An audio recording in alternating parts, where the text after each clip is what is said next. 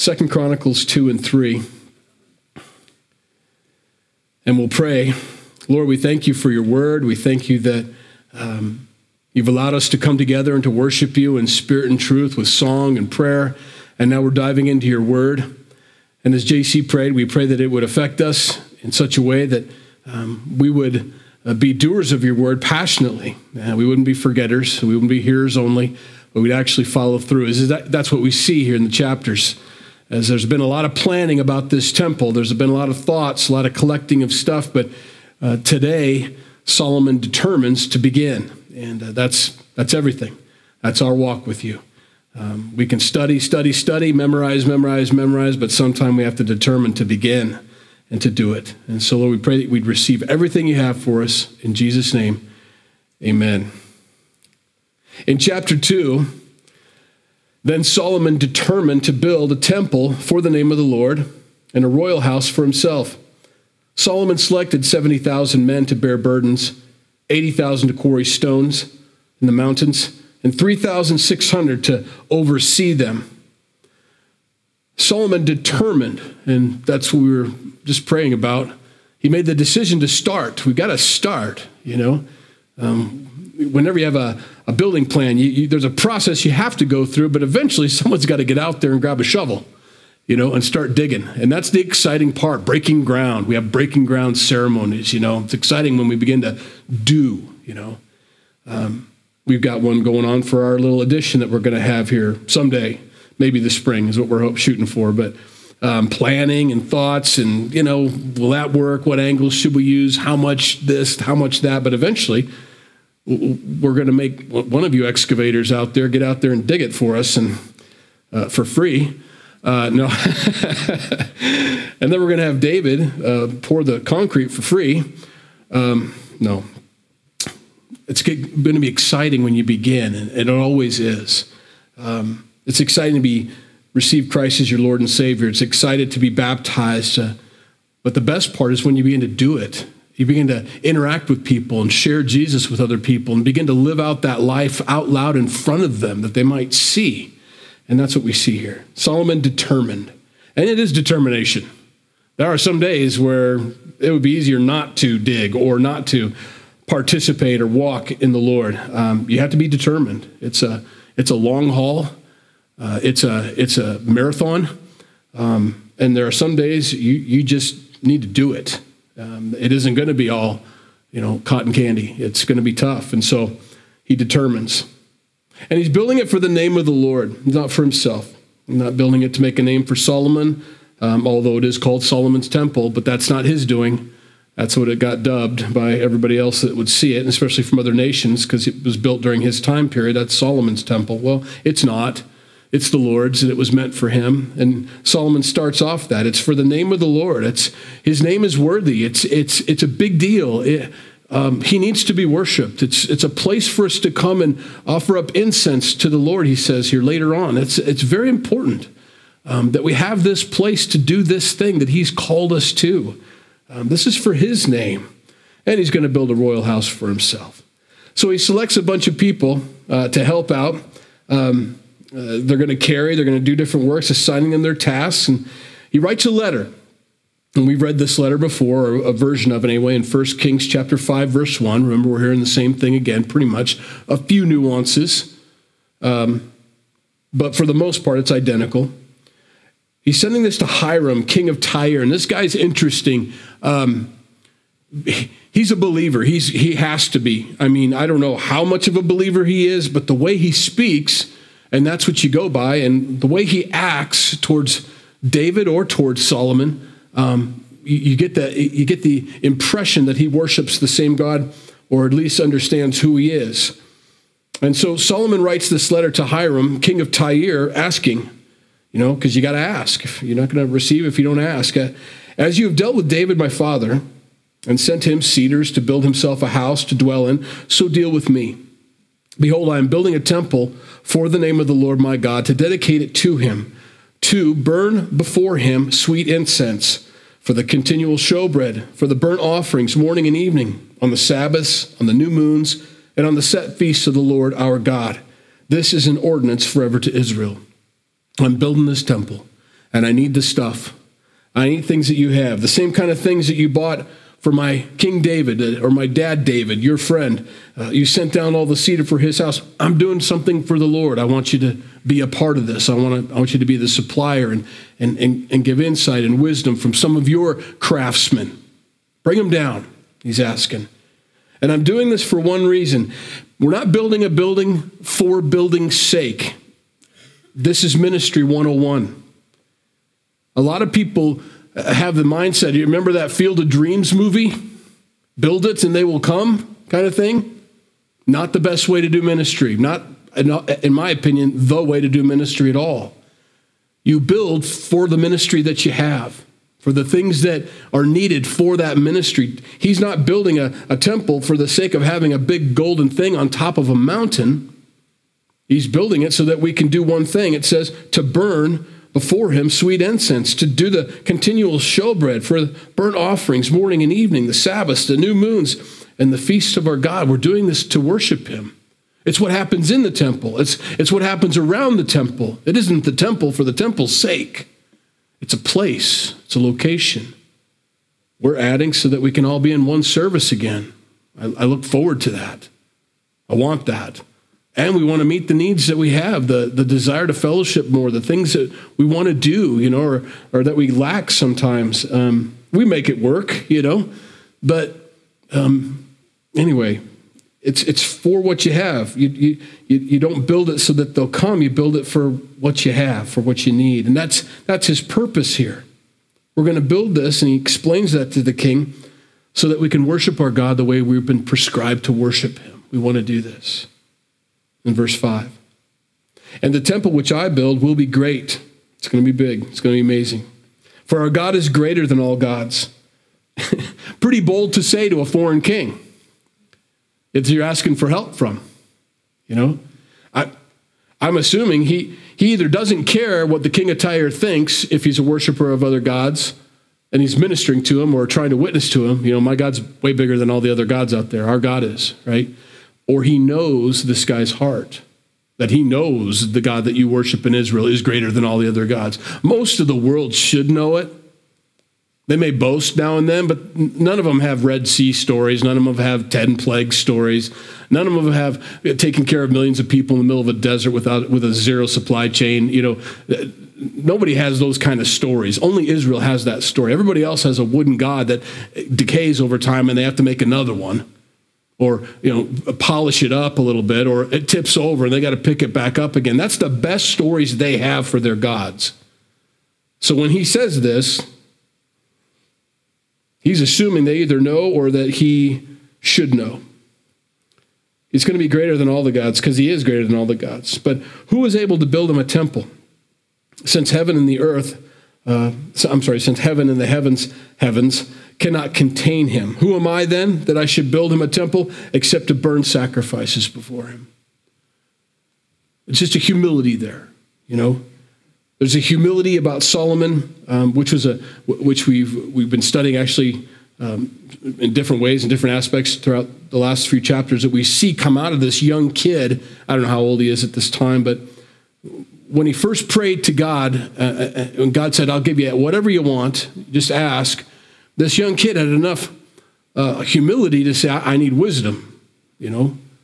I need to have understanding. To lead this people is a, is a daunting task. And I don't have the ability to do it. I know that I don't. So I need that. And God says, You bet, I can do that. I'll give you so much wisdom, you don't know what to do with it all. You know, you're going to start writing books about stuff. And, uh, and God does and fulfills that.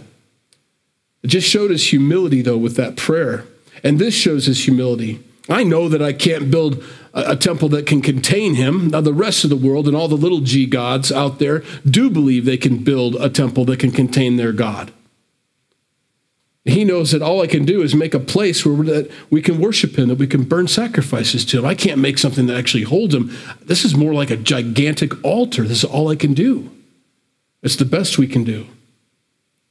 But with that humility, with that purpose, with the ability to start this project, we need to do it, though.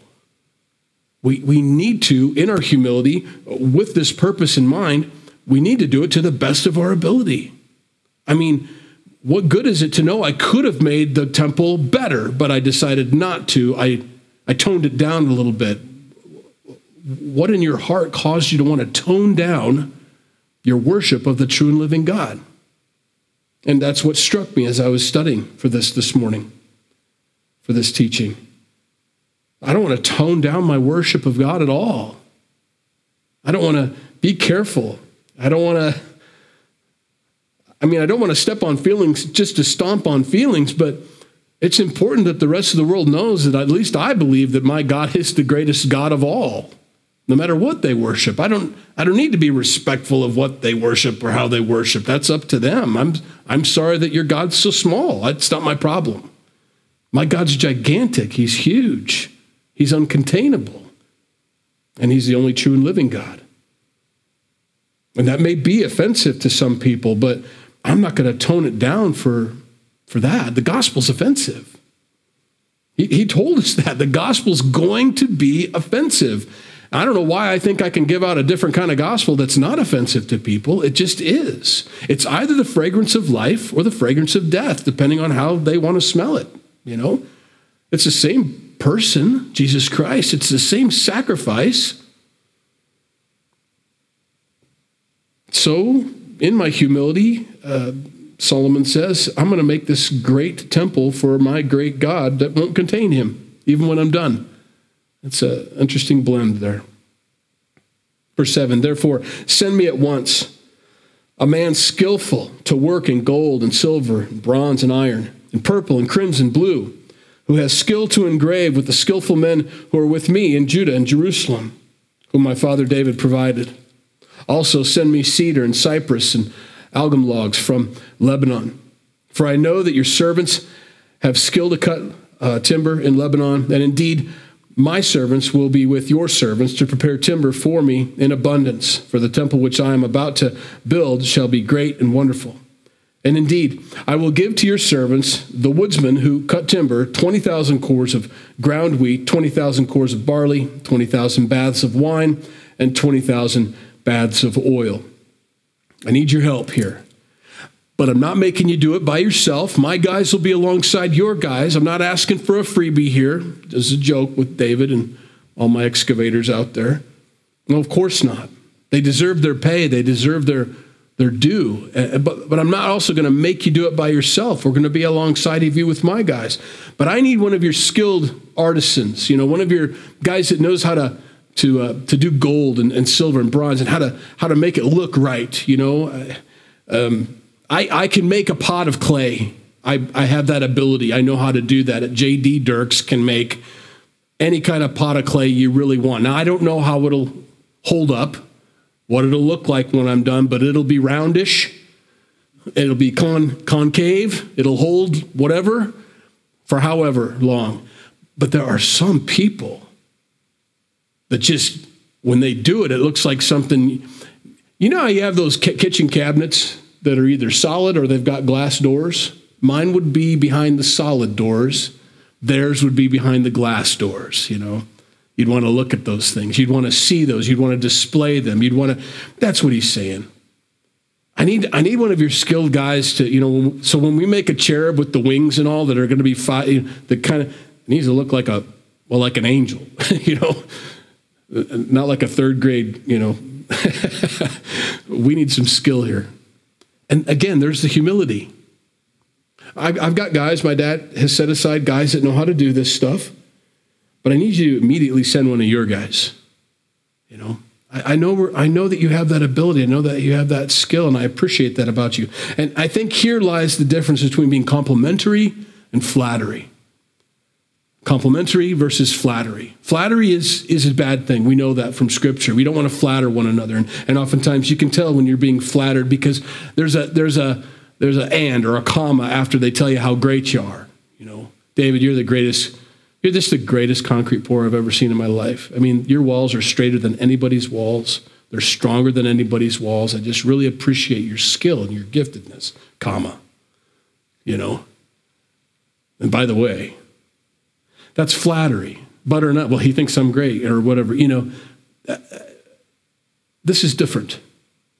This is simply complimentary, and we can be complimentary towards one another without having to qualify everything we say towards each other with, I know it's not you, it's Jesus. You know, you're a great guitar player, JC, but I know it's not you, it's Jesus. Thanks, you know. Thanks. Just keep it to yourself then at that point. It's okay to let another, another man's lips praise you, you know, in these things. It's okay to let it go, and it's okay to receive it, you know. Um, the, we know, we know that in and of ourselves, if you're humble, that you're like David or you're like Solomon or like they've got really good skills, they've got great stories behind them, but we, we know who the strength was the whole time, and yet they still say he's the greatest king that's ever existed. Well, he wouldn't be the greatest king that ever existed without God. Well, we know. We know there's no way that little, you know, pipsqueak could have taken out Goliath. We all know that, you know. So it's okay to be complimentary, and that's all Solomon's doing. Not trying to butter him up. He doesn't need to. Hiram's on board. He's always been on board. This king of Tyre says yes all the time. He's always just, he's just that guy, you know, that you can count on. And so he's saying, You guys have really good skill to cut the timber, and here's why we don't have any down here. That's why they're asking for it. We need that timber brought down. And we know you guys have skill to do it. Now, we'll be there, but you probably won't going to give our guys a saw. You know, we'll drag it with the ropes or however else we got to get it to the water to get it floated down to you. You know, we know you're going to float it down and get it down to Joppa where the where the port is. But um, so we'll do the grunt work, but you guys do the skill, making it fall where it needs to fall. You know, that kind of thing. We, you guys have that complementary, and we'll pay him. We're going to take care of him. So Hiram, king of Tyre, verse 11, responds to this letter with his own letter, sends it in writing. And so this is somewhat of a contrast. I love writing, I love it. Now, in, in, my other line of work, I like to do text messages. I don't like to do verbal on the phone with people. Uh, and people that drive, okay, just call me. I will, but we're also going to text because I need to be able to refer back to it. I also need to see what I said, what you said, all these things. And that's why these things in writing are very good, you know, because verbal, you forget.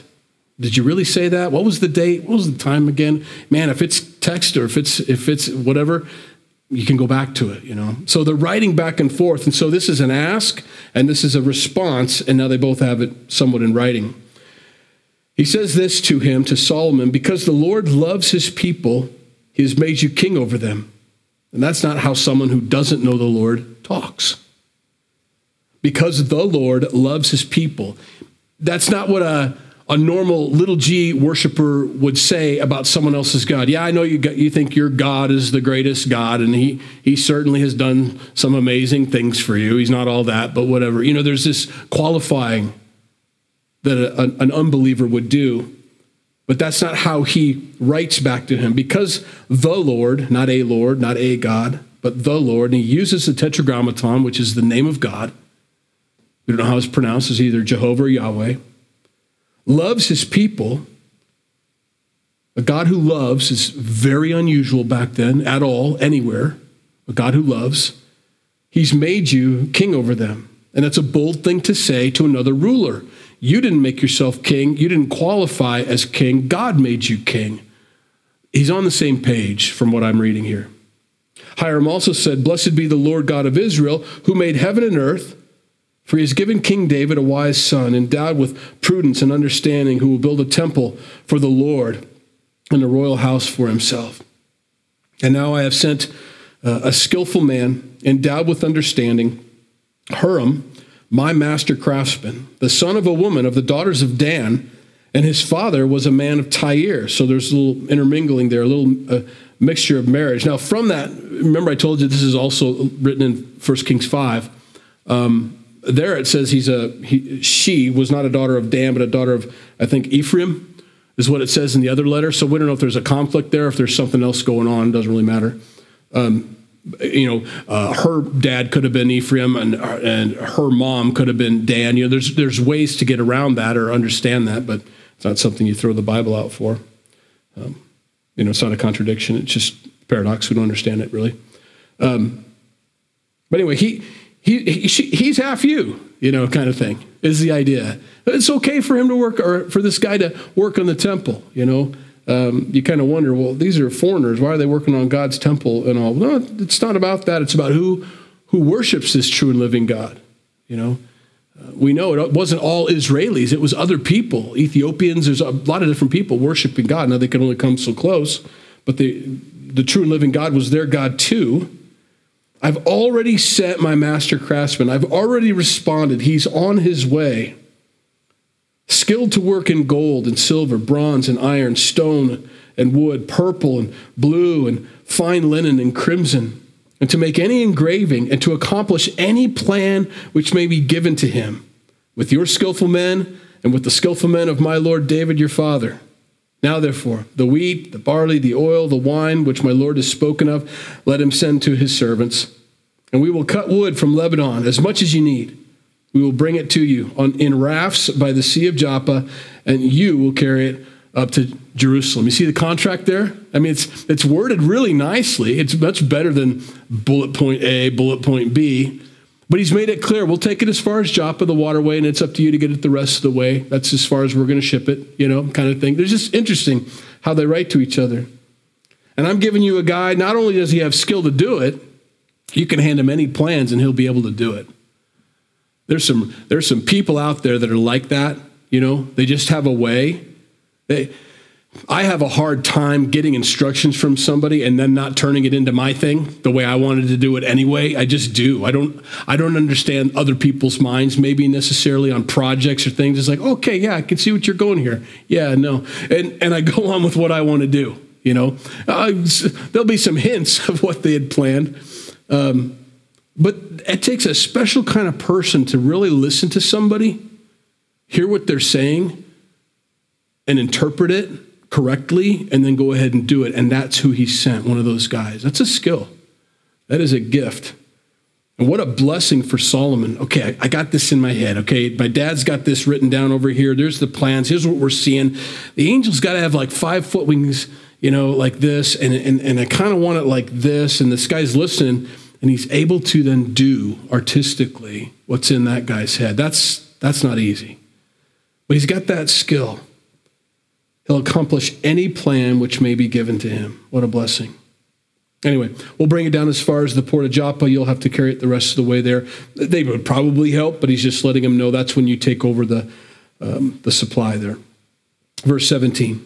Then Solomon numbered all the aliens who were in the land of Israel after the census in which David his father had numbered them. And there were found to be 153,600. Those are just foreigners, uh, Ethiopians, different kinds of folks uh, that weren't necessarily uh, of the tribes of Israel.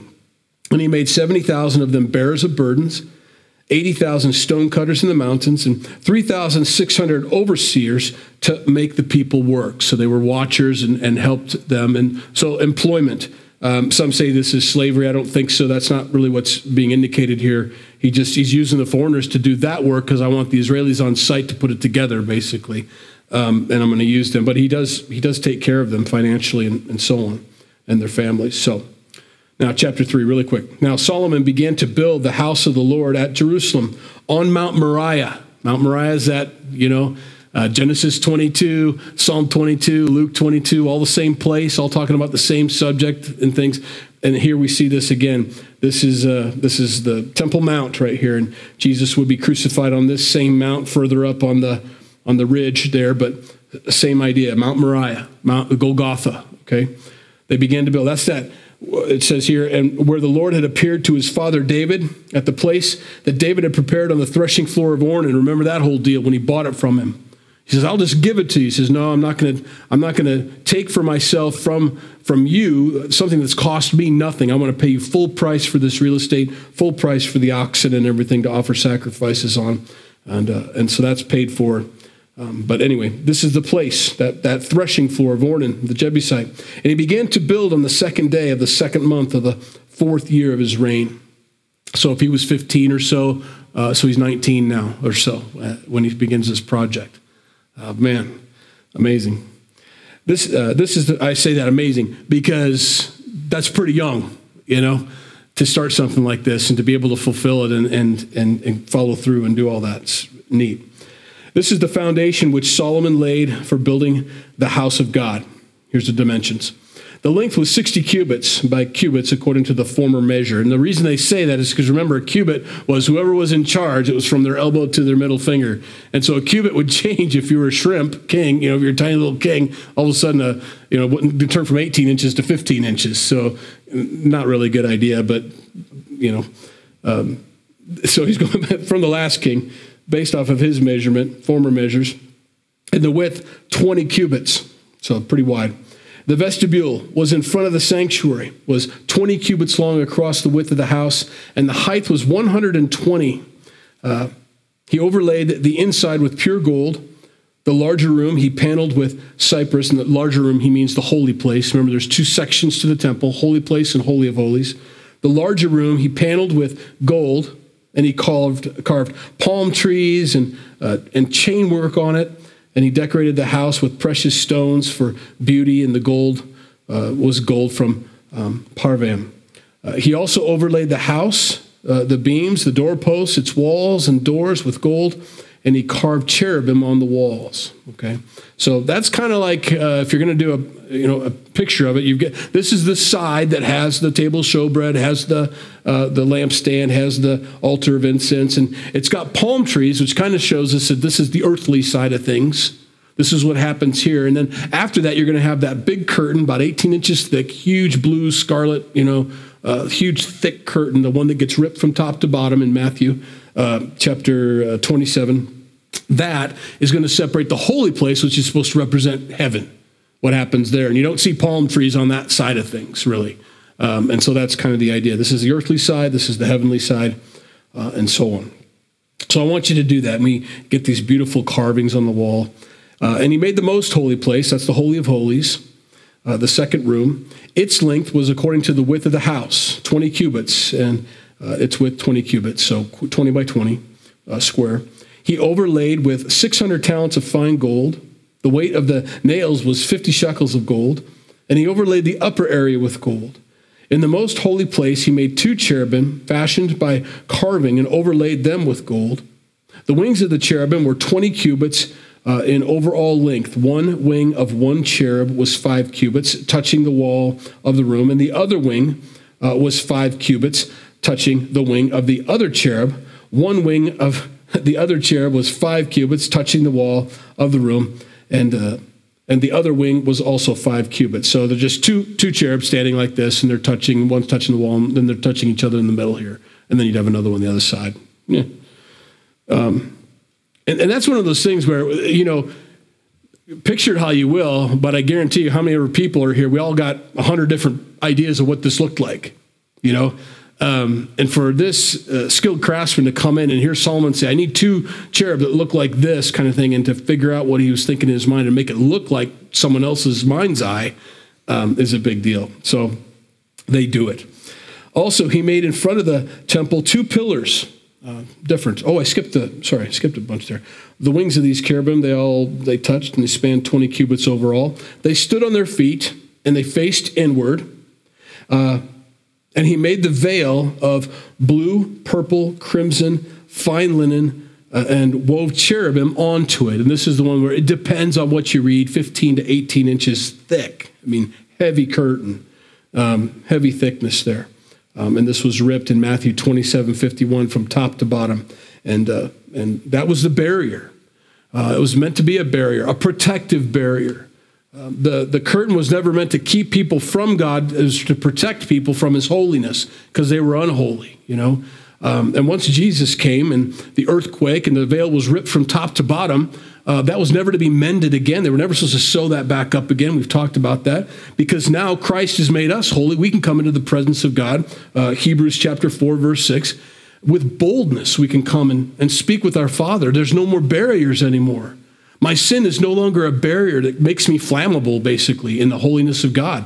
I can boldly come. And, um, and so that's this curtain that for now, this is as close as I can get to you, God would say, and this is as close as you can get to me until Christ comes, until he, the veil, becomes uh, broken on the cross. And, and now that is ripped from top to bottom, and you can boldly come to me. But until then, we've got to have this curtain. Also, he made in front of the temple two pillars, 35 cubits high, And the capital, or that cap on top, uh, that was on the top of each of them was five cubits. He made wreaths of chainwork, as in the inner sanctuary, and put them on the top of the pillars. And he made 100 pomegranates and put them on the wreaths of chainwork. Then he set up the pillars before the temple, uh, one on the right hand and the other on the left.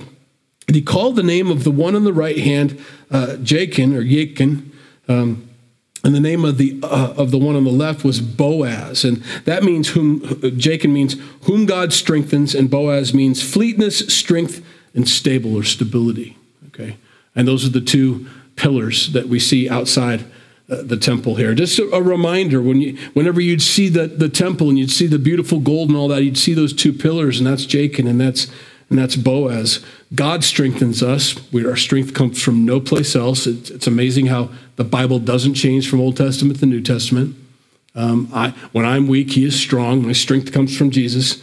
Uh, fleetness, strength, and stability. Um, Boaz, uh, of course, that's a that's a whole other you know a, a character study that you could do about Boaz. Um, but they're reminded of that. Strength comes from God, and my my stability upon whom I stand, my rock is upon Jesus Christ as, as well. Um, that's, that's everything. All right. And that's where we close this morning. Lord, we thank you for your word.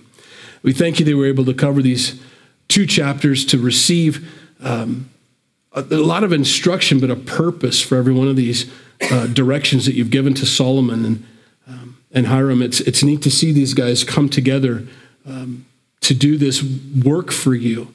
One understands his position in humility. He's king of Israel and yet knows, and this Hiram knows he's being brought in.